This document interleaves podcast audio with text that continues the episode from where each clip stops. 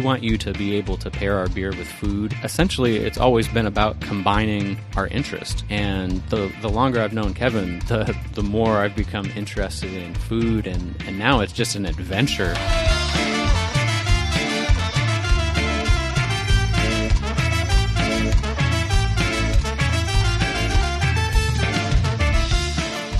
All right, so I'm here with the gentlemen, Dale and Nick Butler from Limelight Brewing. Indeed, limelight. There was a there was a while where uh, I came up with the term CineBrew because we were trying to really um, connect my father and I's uh, commonalities, which you get to know us. We're pretty different people. Okay. and it was always movies and beer that kind of brought us together. And when we both got out of the military, my dad retired uh, from his service, and I was an Air Force Academy grad. And when I finished up my obligation and was going into graduate school for film studies, I had some time off in the summer, and my dad and I put our heads together and we were like, we really want to pursue brewing. Yeah. Uh, I know that my dad had a had a system, and I had really been into to brewing since we had lived in in Germany. And once we got that opportunity during the summer to break out the brewing kit and just sort of see what we could do, um, it, it was really fun to to have that space for for being with my dad and working on something Yeah, that yeah. we It's were a- both energized. It's a cool by. hobby and turned into a craft, kind of. Yeah. You know, uh, it's it's cool to do something that people like, Right. And never had anybody show up uh, to drink some beer that had a bad time. Right. So you know, Damn it, this yeah, Dale. it kind of grew from that. It was fun. It was a fun thing to do, and I did it for a lot of years, really off and on. But uh, yeah, when the concept, when Nick came up with the concept, it just kind of really, you know, caught me. Yeah. And I thought, yeah, we can do that. Were you into beer before? Like, were you into craft beer? Oh yeah, Uh, yeah, yeah, yeah, okay. yeah, yeah. Into craft beer, uh, like you said, in Germany, we, we had a lot of local craft beer places, and, and like off and on while I was in the military, depending on where I was, you know, set up and do some home brewing, um, and and you know that grows. Uh, it's like I say, it starts out as a hobby, but then you really start getting into it. Yeah. And there's as much science and and uh, art there as you'd ever want. I mean, as much as much as you can stand of either one, really. Yeah. And uh, the more we got into it, and, and the better the beer got, really. Yeah. I mean, we start and, and relatives and everybody started saying, "Man, you guys really need to do this." Yeah. And and to me, that was like, yeah, this is what I've been looking for. You know, um, always always in my whole life, I've been a mechanic. Basically, you know, fixing stuff that other people broke, and that that gets old. I mean, that, Nick, Now it's me breaking beers now and people, fixing it. you know, people have no respect for for equipment, and uh, you just you're just a guy that gets to fix it. But but having a craft and something that people love, like uh, when you talk to chef, it'll it'll be about you know the, the preparation of, of all these awesome ingredients, and uh, and the more I'm around that, especially, you know, I had no idea, uh, you know, the artistic and the craftsmanship that that that comes with all of this, and it's really it's it's opened my mind up, Yeah. and uh, I'm really thrilled to be involved in any way. To be honest with you, How long? How? When did you guys start? Like, when did you guys start brewing together? Uh, it was the summer of 2008. Okay. Gotcha. And what did you remember? What your first beer was? Oh, it's uh, kind of funny because we were, you know, e- everybody like early on i- in beer, the sort of gateway thing becomes the imperial stout, right? Because Oh, that's gotcha. everybody's palate is like, oh, I like sweet and, and I like that that bitter note. Everybody's really into these huge beers, you know, that kind of gets them away from what they've been drinking from like the macro level early on. Yeah. And so we knew that we were going to do some sort of imperial stout and we're in Michigan at the time and it's it's blueberry season and I think it was like so obnoxious because I was like we've got to put like fresh uh, you know maple syrup in here. We've got to go like, Like from hand the pick some blueberries, you know. It's like yes, this is going to be an incredible beer right off the top. Yeah. And my dad's like, all right, well, here's how we can try and do that. And this is like batch one, you know, from uh, the the time where we had kind of gotten the idea to, to work on it together. And this beer just blew up in the garage. Like, literally, just- Like, literally blew the top off the fermenter all over my toolbox, and there. I mean, it was a big mess. Goes to that to that theme of you you fixing shit that other people break, right? exactly. Uh, yeah, we were like blanching the, the blueberries, and it's just like scalding hot, and I'm there in gloves. It's just like, ah, this is so painful. Why are we doing this to ourselves? And the next day, just to see it exploded all over the ah, walls. You know, like blueberries are one of the hardest things to, ah, to clean up. But it's just such a, you know, a comical thing to to be going from, you know, your idea of what's going to come out to really from a technical level figuring out how you can actually achieve that. And there has to be some trial and error. You, you can go in and theoretically figure things out. I know that a lot of brewers approach things in, in different ways. You see somebody who's an incredible technician like dustin Right. seeing his process scientifically how at every moment he's monitoring levels and he's so scientific about it it's really inspiring to say like okay that that's possible there are people in the industry that are that exacting and we want to get to that level someday uh, what we're trying is the to right word, too. yeah what we're trying to do is make an idea come into reality and i think that's inspiring for everyone is that process of creation right Right, yeah. that you're not going to get it from the, the first time but being inspired by the process Yeah. is what's going to really like separate you from somebody who's just a hobbyist to somebody who can you know hopefully make it professionally to to be sustainable in that way Yeah. I think that's true for a lot of things, though, right? I mean, I think you have to enjoy the process to, to really excel at, at a lot of things, right? You know, Because- you know, it's interesting to me, and every time I brew or, or see somebody else brew, I, I always think back to a time, and it was a lot of time when they had no idea what was going on with brewing. Yeah. it just happened, Right. and they started taking some notes and and you know getting the process down a little bit, but they had no idea scientifically what was going on with that. Yeah. and that just you know that to me is is really interesting. And the fact that nowadays, I mean, there's nothing that happens that isn't understood Yeah. you know, and documented. So, like I say, there's as much you know art and science as you want to put into this industry, and and that really draws me into it. Yeah. What happened? Like, was there anything that happened? To, I mean, I know you guys are. You said people were coming over, drinking the beer, and saying you guys got to do something with this. Was there something that that specifically you guys remember that it's like, okay, you know what? Let's take that next step. Well, we really nailed our first IPA, and we're still using the same recipe, and uh, and just about everybody. I mean, I mean that, that we couldn't keep that beer around. Yeah. I mean, it was really that good, and uh, that I think that was to me. I, I remember people coming up to me after they were drinking that and saying, "This is you know this is insane. You guys need to be to be making this," and uh, I think that was for me the first first time I really started thinking seriously about well maybe you know who knows Yeah. that's a lot of guys start this way, and so who knows where it could go. Right.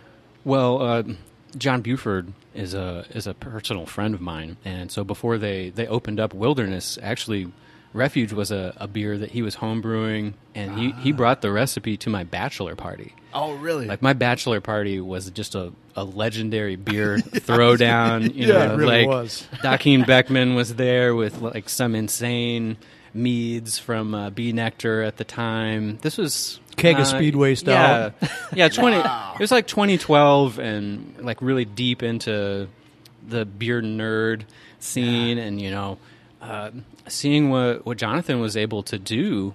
You know, part, partnering up with Patrick and them getting that business going, them getting that recognition, and just remembering what Refuge tasted like yeah. at, at that moment, I was like, damn, this is a great beer. Um, but I'm also really proud of what my dad's been able to, to dial in with our, our own IPA recipe. And if we were ever able to do something really small uh, that would be ours, you know, that, that would be great to, to be able to share with our friends, uh, just like those guys are, are sharing with this huge network of friends that they, they've developed over the last few years. Uh, you know, wanting to be a, a part of that. Yeah, and that's interesting you say that too. Like you drinking Refuge from John Buford's homebrew is almost like getting to see like Mick Jagger play acoustic before the Rolling Stones, right? I mean, maybe that's extreme, Great but analogy. No, that's good stuff. yeah, but it's like wow, I had because I mean, look at these guys; they're blowing up now, and they're doing Yeah. awesome stuff for for the beer industry. I mean, not just in Arizona. I mean, a, a- across the world, really. I mean, they're doing some Oh, really yeah. cool shit. I, w- I was teaching.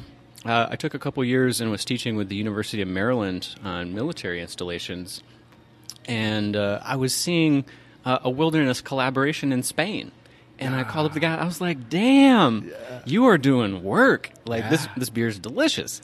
And uh, then my next assignment was in England, and they were over at uh, Beavertown with the uh, Rainbows Festival. I was like, "Holy shit, this is international! Yeah. like this is global. What you're doing, and this this community, the the whole world is brought together by delicious ingredients for the people that are looking out for that type of thing." Yeah. and for Arizona to be recognized in that way, that that's pretty amazing. Because I, I remember there was a period of time when we had moved out here, and I had visited here a lot, and always loved the desert. And I remember like Thunder Canyon was this like number one rated beer, and, and went down to to have their their stout, and yeah, it, it was delicious. Yeah. and you knew that there was the potential there. Like when when they were doing at Four Peaks, when they would do their barley wine on the first of every month, and that barley wine was amazing. Yeah. And so it's like when you could have those moments where you, you saw that spark, uh, there was eventually going to be some fire. Yeah. And it's it's an inferno right now. It's incredible to to see what's going on at at places uh, all over the valley. You know, Flagstaff all the way down to Tucson, and and obviously what's happening out in uh, Tombstone as well, and the the uh, the sake. Like, Oh, yeah. like I all get up over it. It's superstition. place, It's just it, it's so mind blowing what's Yeah. happening in Arizona. We're really changing people's minds, and uh, if we can be a tiny part of that uh, professionally, uh, that's really the pinnacle for us. Yeah. Well, you guys are on the right path for sure. And and um, you you said you you were a professor, college professor, right? Indeed, that I'm I'm still teaching. Yeah. I'm still affi- affiliated with uh, Arizona State University. I, I teach graduate film courses there, so hence the uh, the Cine part of our original design, and now the Limelight. Limelight is inspired by you know the old like gas lamp system, how they would project cinema in early days. Oh, so that's where the the name comes from. It's a little piece of, of film history. Okay. And now we're we're drinking our uh, our cream ale with uh, Dustin just brought over some some limes to put in it. The Yeah. the fresh citrus with the cream ale. It's such a great Arizona marriage with uh, the bounty of citrus that we have. That's right. Right. And when and when Chef gets here, we're going to talk with him about those ingredients that he has available to you guys because that's awesome. That's to be able for you guys to be able to connect with with Kevin Binkley. And that was probably the the biggest compliment to us. Um, you know, with the the prospect of being able to do this professionally is uh, Kevin and I are, are personal friends. My husband uh, co-owns an art gallery called Bonner David in uh, Old Town Scottsdale, and they used to supply the art to uh, be on consignment in Binkley's original restaurant in Cave Creek. Yeah. So we knew him when he was catering events for people from the art museum and in the community up there. And so through that relationship, um, you know, he started hanging out with us uh, personally, and eventually tried our home brew, which I was so scared to even have him try. I mean, you- it- it's really death? it's really intimidating, and and my dad hadn't really like eaten at his restaurant, didn't kind of know what, what Kevin was doing professionally, and so I thought that that was the best thing because he would have been terrified as me. oh, it's your buddy Kevin. All right, come on over, Kevin. Yeah. So um, for him to to like our beer, well, well, not only like it, I guess he'll he'll be able to describe his, his own opinion, but for him to compliment us enough to not only encourage us over the years, but to get to a point where he was saying like, let's put this in as our house beer at Binkley's. Yeah. I want to be lo- working with people on a really small level, and you all are the, the guys that are kind of personifying what we wanted to to do, uh, essentially just home brewing for Binkley's restaurant, which is just a tiny uh, little house. It's right, it's like a mile away from where I live in, in Central Phoenix. So it's really the community. It's like going over to somebody's house to eat. Yeah, I'll be honest. I'm a, I'm a little embarrassed. I might t- not tell him. I haven't been there yet.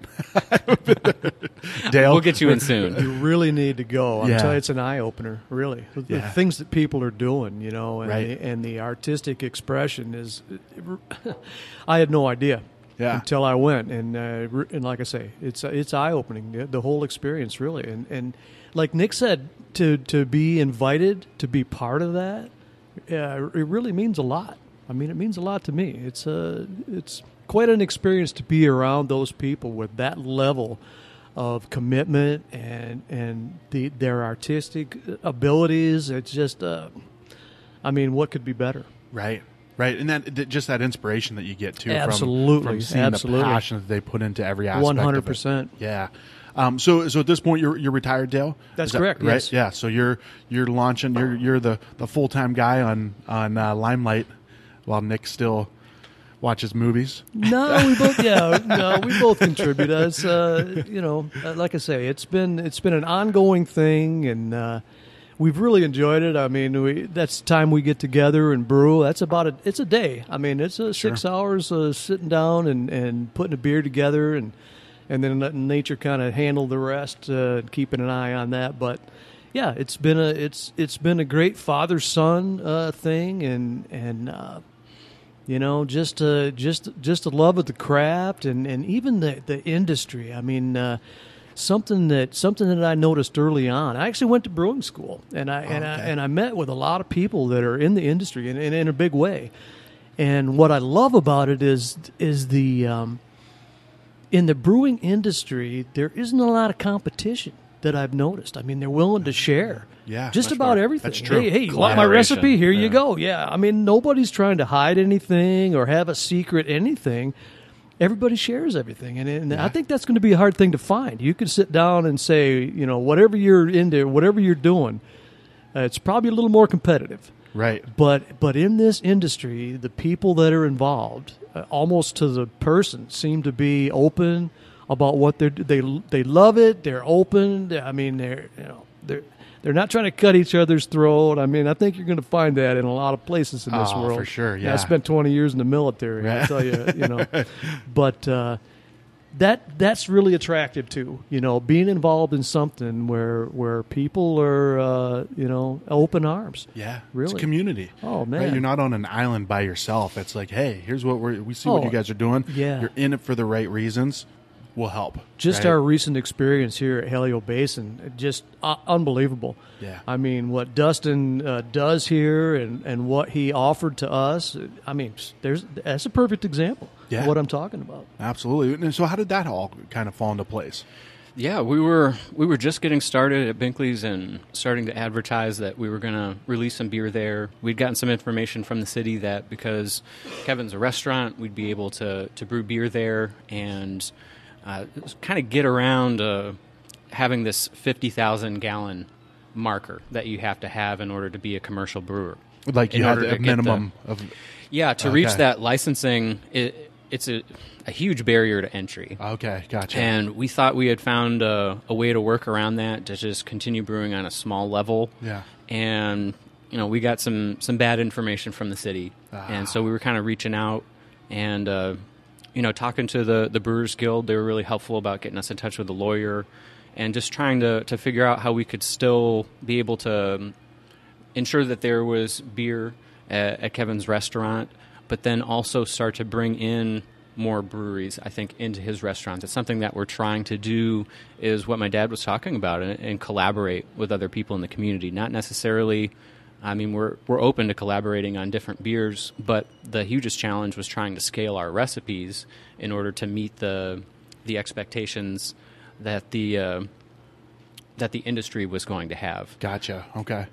So We have a special Kevin. guest here right now. Mr. Kevin Binkley. reporting a stolen vehicle. but That's right. It took a little longer than I thought. Oh no! Seems to be the drop-off point these days. I don't know why. Well, Kevin, thanks for uh, for joining us. Uh, Kevin does not have a beer. Ah, man, we need to get him one. I'll fix that. Let's uh, let's go ahead and let's go ahead and we'll, we'll, we'll pause this. We need to hook Kevin up. How we became involved with Helio Basin, that we had you know started the the big dinner to kind of launch things and, and have some people over at the restaurant and and really test out and see what the response would be uh, to people beyond ourselves to see if they they like the beer because what Kevin's doing at the restaurant is it, it's a drink pairing. You know, the Yeah. Arizona sake is a part of it, and the vision of being able to incorporate different styles of, of drinks uh, when you're when you're having the meal there. And, and maybe Nick and his father needed to have some sort of validation that their beer was good, but we knew it Yeah. uh, before that. We had been serving it for a couple months at that time, and the response has been overwhelming. I mean, it's really been, it's great. They've been making great beer forever, and it's nice that other people get to finally try it. yeah, yeah, absolutely. Well, well, Kevin, uh, introduce yourself. Thanks for joining in and Yeah, sure. So my name's Kevin Binkley. I'm the chef and owner of Binkley's Restaurant. I'm also the dishwasher, the plumber, you name it, at that restaurant as well. but uh, I just love food and love what these guys do, and we're really excited to be working with them. Well, we we held a piece of a story, right? Because we were talking about when when you first uh, got introduced to their beer, right? You you and Nick have been friends for a long time, Mm-hmm. um, and you went over and, and Dale uh, served you your first beer of theirs, right? Well, I think Nick had been giving me beers for years. Oh, okay, right. so we knew that their beers were pretty great. Okay. We knew that. Yeah. And uh, you know, we just started the conversation. I think uh, Nick started the conversation, and uh, we were on board since the beginning. You know, I've known Nick for gosh, probably about fifteen years Yeah. at this point, and really over the years, our friendship has really grown. And I, quite honestly, I trust him more than I trust myself. And uh, the, the beer that he makes has always been great. It's been one of those things. Whenever we've tasted it, it's like, you guys, you need to. You need to sell your beer. It's awesome. It needs to get out there. Yeah. Well, it's such a huge compliment because what we're really inspired by, uh, beyond am- amazing ingredients and processes, is trying to come up with a recipe that you want to have a few of. You know, drinkability. That's, such a, a buzzword in the community, but there there are so many big beers and, and things with extremely precious ingredients that can be very expensive to produce, and then people want to have you know like a, an ounce or something and, and share with friends, and that that's a different uh, approach than what we're trying to come up with. We want you to be able to pair our beer with food, Yes. yeah. and we, we want it to be you know a part of your evening that i'd love to be able to, to screen more movies with people where they can do dinner and a movie down the road you know do uh, events like that but essentially it's always been about combining our interest and the the longer I've known Kevin, the the more I've become interested in food, and and now it's just an adventure. Sometimes, like we went to Japan last year, and that was that was like being in a video game or something. like it was just everything was just eye popping. All these ingredients, going to the Tsukiji fish market. Like Kevin's waking us up like at six a.m. He's like, "How are you not at the fish market right now, just pounding delicious food?" He'd already been up for three hours thinking about it. It's Probably. like Christmas. He for caught him. on. He caught on pretty quick. right? yeah, yeah. But that's great that you had a guide like Kevin to to to show you what to look for, right, and what to really how to appreciate the things, right?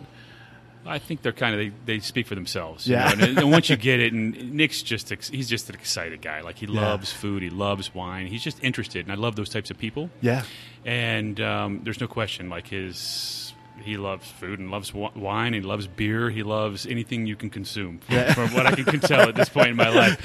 And the more it, I think it's kind of uh, I think it's similar between all three of us. The more we learn about um, our professions, whether it's beer, food, whatever it may be, the more we realize we don't know, and the more that we can grow. And it's exciting to work with people that feel the same way and that are always pushing forward and trying to make something really special. right, right. Well, how did you get started with food? Like, how did you d- get God, into the? it's- I've been doing it since I was 14 years old. Okay, So to, yeah. to date myself, I've been doing it for over 31 years. Okay, and um, you know, it's I've always loved it, and um, I never considered it a profession until I was in college, and I had to declare a major. I was a junior, and um, I.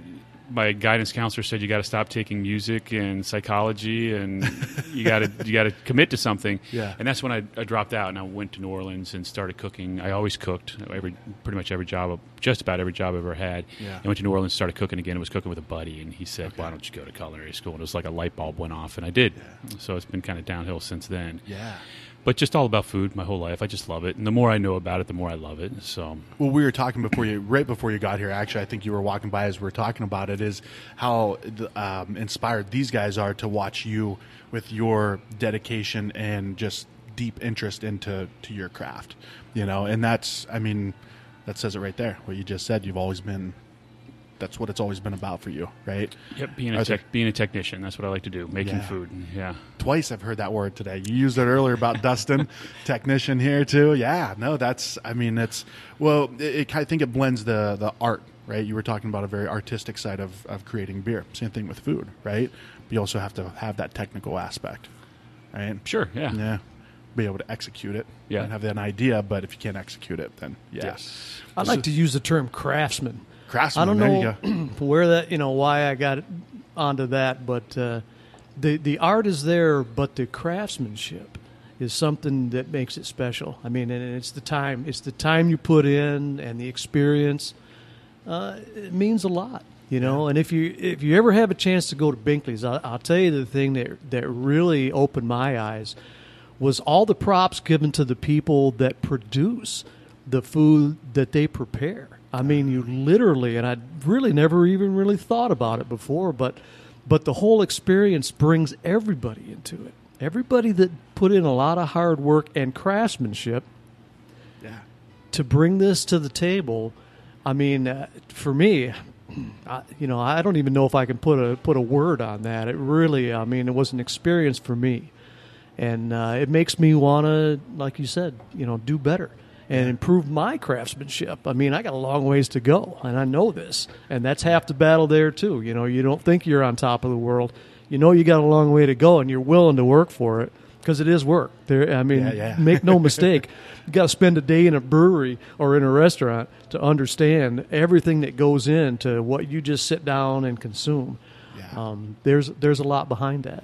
Yeah, Dustin has this great tattoo that I noticed when we were brewing with him. It's like on it, on his forearm. That had to be incredibly painful. but it, it, it essentially says like he who works with his hands, his head, and his uh, heart is an artist. And I think everybody that I've encountered that is working at that that technical level that's really kind of like the tip of the spear in your industry somebody like Kevin is using those three things that his wife Amy is growing tomatoes in their garden they never hit the fridge they come directly to the restaurant it's such a a family um, affair over there Yeah, Like, to watch the process of what they do on a nightly basis is really, I mean, it's incredible. Yeah. It's- and you live right there, Kevin? Yeah, Like we live about. It takes me longer to, to drive to work than to walk to work, Really? which is great. Yeah, which is awesome. Which is great. yeah. And, well, how long has uh, has Binkley's been open? Like when? Well, we our original location we opened May twenty fifth, two thousand four. I'll never forget that Okay, date. right. Best and worst day of my life. Uh, then, uh, but we relocated to the to twenty fourth Street and Osborn location um, December two thousand sixteen. okay. Okay. Gotcha. And and have you you've always lived that there? No, No. Okay. no, you moved just- yeah. So at one point we had four restaurants. I was driving up to five hours a day, managing 130 employees, and Ah. really created kind of an empire that I wasn't real fond of. Oh, gotcha. And so sold the other three casual restaurants, relocated Binkley's from Cave Creek to our favorite location that we own, which is where we are now, Okay. which is was Binks Midtown before, and now is Binkley's, and um, sold our house and just wanted to be as close as we possibly could, just to Yeah. stop driving and to be able to just walk to and from and be able to get home quickly and. You know, so sometimes my days start at eight thirty in the morning and don't finish until you know twelve thirty at night. Yeah.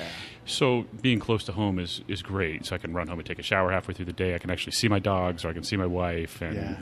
Be able to en- enjoy life a little bit more. Make it part of my life as opposed to thinking of work as strictly work. I love what I do, Yeah. and we try to create an environment there that will perpetuate that as opposed to make it feel like work. Unfortunately, it, it is work. There's Yeah, no yeah. question about it. But Yeah. at least it's it's uh, it's my favorite restaurant I've ever worked in. How yeah. about that? Gotcha. Well, that that's that's the goal, right? I Yeah. Mean, that's yeah. Well, and as a as a friend, you know, seeing Kevin in the last few years is just so much happier, and that's what we're really seeking. I think everybody in the industry is trying to just reach a place of safety where you can enjoy uh, what you have and appreciate your community and feel secure that what you're doing is sustainable enough where you'll continue to be able to cook because it's what what you love to do. And if there's a way for my father and I to hold on to this to be able to have a a space to brew and you know collaborate with people locally. That's really what we want. Uh, Yeah. I think we're trying to get away from the the empire state of mind.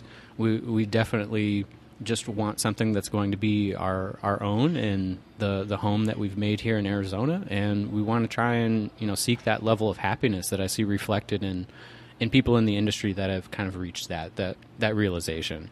Right, right. Well, yeah, and that's um, that's where these guys came in, right? You wanted to have something on your menu that that uh, was exclusive to you, right? Like to your to your restaurant. Something something unique and something special. So Yeah. I already knew from tasting their beers in the past that they're they made special beer, Yeah, and to have them something that's you know Binkley's where you we feel like what we create with our food is food you can't taste anywhere else in the world, and we like to have other things like that. We want people to come to the restaurant for an experience and to try new things.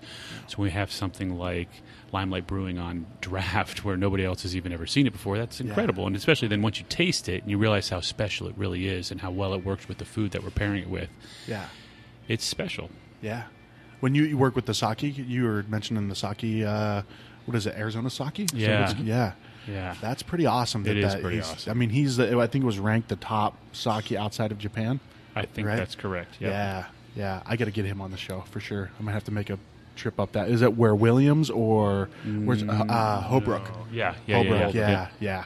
Yeah. Um, so do you kind of did the food change like as far as the, the approach you took to the food once you had the beer on tap like to kind of match that or was it just how, how does that work No, not necessarily. So the way the experience typically works at Binkley's, you go to three different locations. In the summertime, you start at the bar, and then you move to the dining room, and then to the patio, depending on the weather. If Okay. it's not too hot later at night.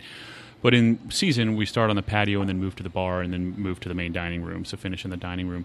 So when you're in the bar part of your experience, we're doing our take on bar food. So it's a lot of fun, a lot of finger food, and that's where I think the food that we do there lends itself to beer. So Okay. we typically do the beer pairing at that part of the experience, and it usually goes for so our menus some is anywhere from 20 to 28 courses depending on the evening. So a few of the courses will get paired with that beer, and it's pretty it's pretty overwhelming the response the people we knew we, it was great Yeah. we would have never considered bringing it on if we didn't think it really was and but to see the response of our guests over the last gosh i guess about eight months now has been pretty awesome. There's Yeah. no question they really appreciate it. They love the uniqueness of it. They love the fact that they're tasting something that they've never had before. And Yeah. bottom line is it's just delicious and they recognize that. Yeah. And part of it's a you know playful in that we have a we have a Randall, we have an infuser that we've put on at Binkley's to try and be able to to work with chef to have something that's really malleable. That's why we're starting with the the cream ale because we're we're drinking it right now and Dustin's come up with this way of putting limes in it, uh, which is almost like a Corona. yeah In a way, it makes me feel like I'm on a beach right now. i didn't know if i was supposed to do that or not i'm like am i supposed to It, it, yeah, check. it's pretty delicious, and it's something that we, we haven't done at the restaurant, but we tried to do um, something that's going to pair well with like the seafood course, and so to be able to have the the oranges, just the zest, you know, the oil from that going directly and infusing with the the cream ale when somebody's sitting on the patio and seeing people's reactions to just having you know a simple beer like that you know the humble cream ale being elevated uh, with this i- infusion process it, it really taps into nice Nice. Yeah. this idea of you know using a, a technician's approach to something to, to improve it and achieve that particular flavor that you're you're trying to hit And if I may elaborate on what Nick was just saying, to me, so I'm not a big flavored beer guy. Like I, when you can buy them in the can and they're flavored beers, whether they're like say orange, like we were just talking about, or other flavor profiles. To me, it always tastes. It's it's not to my taste. It tastes Okay. old, or maybe like it's been over fermented, or you get hints of it, but it's not a fresh taste. okay So I was um, I wasn't a full believer until Nick gave me a taste of it, and the Randall's really really special the way the the beer ends up working out. So we're we're putting like the orange zest in there, for instance, like we've been doing. So that's zested hours before the guests get it, and it sits in this this container that the beer then runs through to serve our 20 guests that evening and say half of them are doing the beverage pairing so half of them will get it. So it's this real fresh orange flavor. So it's not that tired flavor like you normally get i think with fruit beers or when they try to make beers with fruit. Yeah. so it's this incredible freshness. And what i've realized when i'm talking to some of our guests is that they have the same reaction that i do. Like i don't typically like the flavored beers. It's kind of dulled down and Yeah. old tasting at that point. point and then they taste that and they're just they're on board. They just think it's really special and i totally agree with them. It's very different than any other flavoring that we've ever done.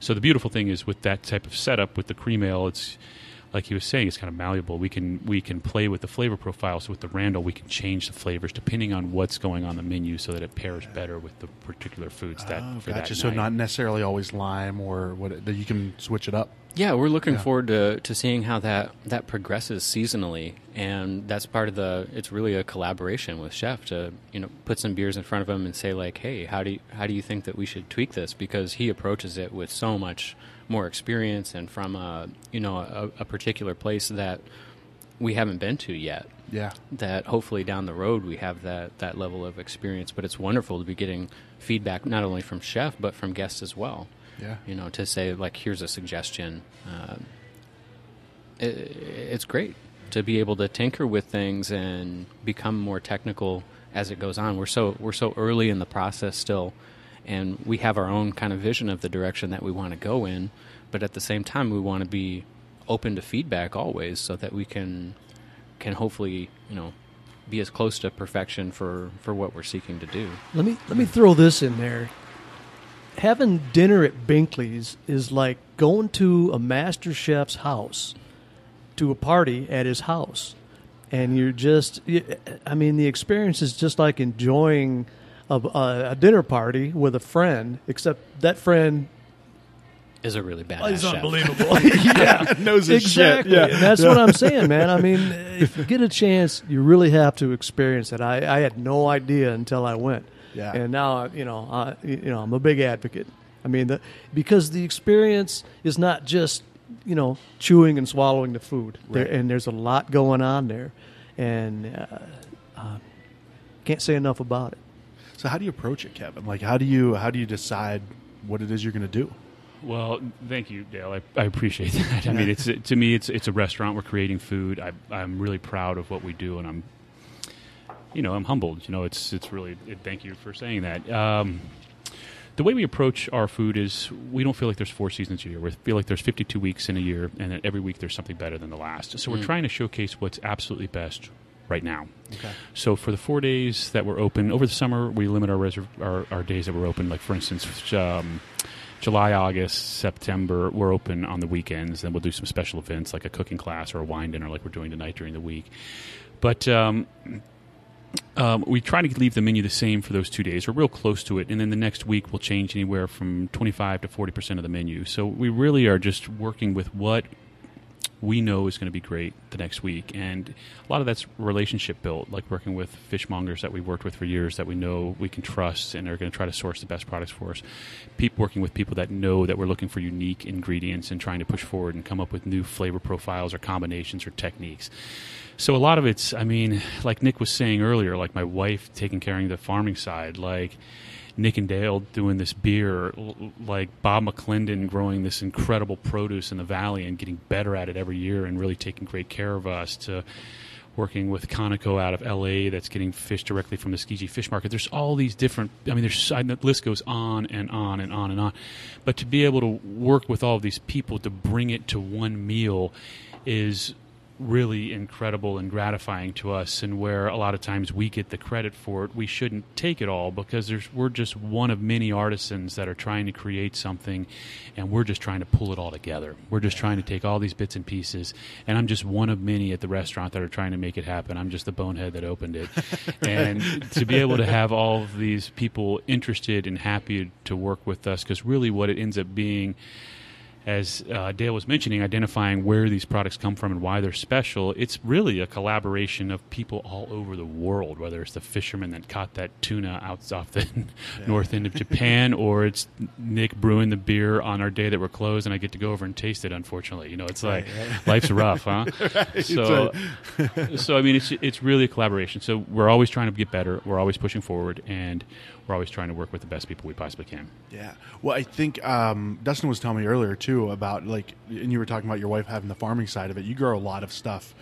I- Is it at the property of the restaurant or at your house or both? Just a fraction of it. It's at the property of the restaurant. At our house is where it's going to be a majority of it. And we're just Okay. finishing the. We just finished it, so the orchard just went in, and flood. I just came from flood irrigation, and uh, and then on um, our tomatoes are coming to the end, so we're so we'll start planting our fall crops now. yeah.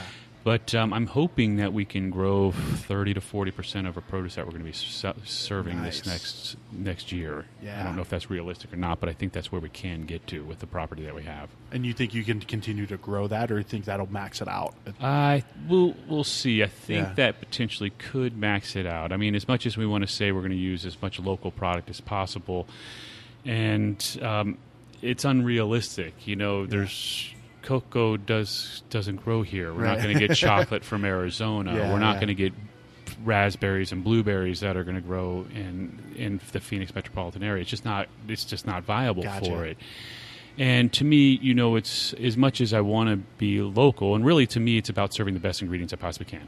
Yeah. So what that translates to is that the local farmers we have these great relationships with, or working with people like Nick and his dad Dale, that that we're working directly with these guys, and we know that they're special because we have this unique relationship. We get to have something really great. Yeah. And to us, it's not about, we want it to be local. That's ideal from all the good things that come with it, not using fossil fuels to transport things across the planet, uh, keeping the money in the local economy, you know, it goes on and on. But the bottom line is we want the best. And the, the best is working with people like Nick and Dale, working with Yeah. Bob McClendon, you know, working with my wife who's going to pick things specifically for the restaurant that afternoon that we'll serve that night. Yeah. You know, that's what I think really separates I think Yeah. being compared to a tuna fisherman in northern Japan is like the highest compliment I've ever received. I mean, really. That's a good one. That's a new level. I, I'm really humbled. You need to make that into a T-shirt somehow, right? Maybe we will. I, I mean, the the hard part about being just like a father and son team is we're doing all of this stuff. You know, trying to figure out the the swag. Like I'm designing the shirts and stuff, and and I know that I can can do better. yeah. that when I see what, what other breweries or you know other T-shirt company what have you are doing, I get inspired by that. I'm Like I wanna I wanna try and reach that level, and it's about every year trying to to do a little bit better uh, with what you're starting off with. And we haven't started off with with much, and I'm I'm really proud of what we've been able to to reach so far in our lifetimes. And I have this this vision with. Uh, Knowing what Kevin's putting in his, his front lawn, this little orchard, Yeah. that you know I'm going to ride my bike down to Kevin's house. It's only like a mile, but that's a huge bike ride for me. But I was like, I'm going to wow. ride my I'm going to ride my bike down to Kevin's house, and I'm going to pick some, you know, some fresh oranges from his tree, and I'm going to go put them in right next to our beer, and that's going to be served for dinner that night, and that is mind blowing for me. That that's a, a really happy vision of the future. Yeah. Well, I was going to ask you what's next for you guys, but I think it's the bike ride orange beer thing. Yeah. so, so what is next? Like, what did you you said? I know you said you guys each kind of have a vision of a different, a little bit different version, maybe of, of where you guys see this. But what? Yeah, I think the, the challenge takes. of what's next is we've gotten through this huge hurdle.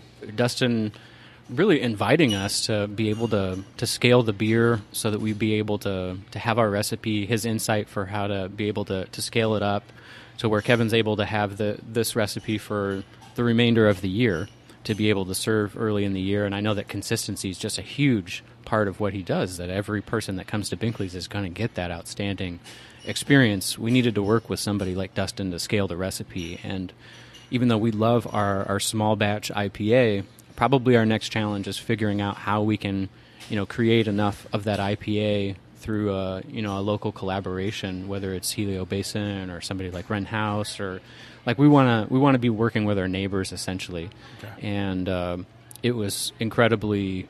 Uh, you know, flattering, overwhelming. Just really speaks to Dustin's character that he sent me a message, like immediately after reading that initial article about, um, you know, uh, us being at Binkley's and him saying like, "Hey, it, if you're not going to be able to, you know, secure the proper licensing, I want to get together with you and figure out how we can can make this work so that Binkley's is supplied, that you all, you know, get to experience what it's like being a commercial brewer, because that's a huge, huge hurdle. I mean, props to anybody that has gone through all of this and is brewing over 50,000 gallons of beer a year. That is so hard. There's so many barriers to entry and just figuring that piece out where we can, you know, continue to exist but to do things on a small level. That that's what our next challenge is. Is sustaining this. Gotcha. Yeah, it's not just about blowing up blueberry stout in the garage, right? it's encouraging to work with people that are at that level. It really is. Yeah. I mean, it it helps a lot. yeah. Once again, it comes out in that community, right? You've got a lot of a lot of good people in your corner to help you guys, you know, get to that next level. So, I'm excited to see where you guys go. It's been inspiring. Yeah. It really has. Yeah, Kevin for uh, for Binkley's. What's I know we got the orchard in the in the process. So The idea is to get better yeah, every day and to grow more so we can have it c- specifically for us to certain sizes and unique crops. Um, and to um, try to make the experience better. Like what I preach to our staff frequently is that we're at 50%, that we have 50% to go. And we'll never reach 100. You Yeah, know, that's yeah. just impossible. Mm-hmm. And we'll never be perfect, but how close can we get? What what do we do every day to do that? And there's it's it's the details. You know, the devil's in the details, so it's anything from better polishing to better service to better food to better products yeah, you know so it's it's a constant battle is what it is so our hopes are to never plateau our hopes are always to be pushing forward yeah. That's awesome. Yeah, because I think if you get to a point where it's like, okay, look, we've made it. I think you're in trouble at that point, right? yeah, well, 'cause- you- i mean you never do that's Right, the thing right, you never yeah. actually you never actually make it yeah, That's something I talk about with students, like being growth oriented. yeah, That you always want to be growing, and in order to grow, you need to be challenged. And this is a insane challenge for us. Right. Can we continue to provide Kevin Binkley and his amazing restaurant with delicious beer? Oh yeah, that's probably going to take a, a lifetime for us to continue to, to do to try and reach that challenge. And uh, I look forward to that growth. absolutely. So where where can people find you uh, on Instagram? Do you have a uh, We are. um I'm running our social media presence, so I can speak to its shortcomings and how I need to grow in that area as well. But you, you can find us on uh, Limelight Brewing on uh, Instagram and Twitter. I think we have eight followers. I'm just so bad at Twitter, and we're on Facebook as well. I think that that's where we're probably getting the most outreach and connection from people. Okay. Um, but we're on those those three main ones, and it remains to be seen if I can figure out Snapchat or anything like that, or if it's going to be worth it. But you know, being a part of your podcast as somebody that that listens periodically, I love the the Chris Bianco ah, commentary recently, yeah. and I, I love what you're doing. So I think that you're a huge part of this, Eric, and, Well, and I really appreciate you taking the time to to talk with us about our, our kind of small brewing project. Hey man, there's there's tougher jobs in the world than drinking uh, good beer. Right? Yeah, dude, Chris Bianco was like. So I went to that. I got invited from by uh, Mark from uh, Riba Farms. Uh, he's like, dude, come out to this event. Um, I'm like, I'll set up a podcast. I'll talk to people. First guest was Chris Bianco. I'm like, holy shit. I'm like nervous. You know? I live across the street. He's always in the parking lot, like unloading stuff. Yeah. Like Kevin and I go to the same gym up that way. It's really a community thing in, Yeah. in like Midtown Phoenix, where I see him like out of his car and he's carrying stuff into Tratto. I'm like, holy shit, you're Chris Bianco. That- that's amazing, and, and I love that. You know, he he's uh, you know one of these people in our community that that's really pushing the bar. You know, like like Kevin is that we're all looking to to say like, wow, it, it could be that. yeah. And I think Arizona's like right right in line. There's so many places that are trying to meet that that vision Yeah. that uh, to be a tiny part of it. That's really amazing. Yeah. Absolutely. Kevin, where can we find you? 24th and Osborn, you said, It's the restaurant. yep Okay, and online. uh, binkley'srestaurant.com and i think with our social media i don't actually run it so uh, i think you can Maybe you could have Nick do it. Uh, I think you can go to Chef Kevin Binkley for Instagram and stuff. Okay. I should know this. Oh, it's so great. I highly So recommend following Chef Binkley on Instagram. Every day I get like pictures of little like crabs coming over from Japan Yeah. and little like white blueberries, all these exotic ingredients and What's Instagram? it's a bright spot.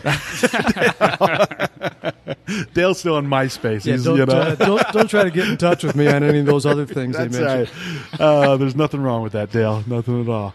So, uh, well, guys, thanks for doing this. This is I, I'm always happy to uh, to talk with people. You guys are awesome, doing awesome stuff, and yeah, this is this is great. So, um, as far as Tap.az, you can find us at tap.az.com, uh, Tap.az podcast on Instagram, and then azfoodandbeer.com too. So that's a, you know, multimedia platform. We're trying to cover everything Arizona food and beer. Cheers. Cheers, guys. Cool. Awesome. Absolutely. Thanks, man. preciosa y cuando se va de casa tristemente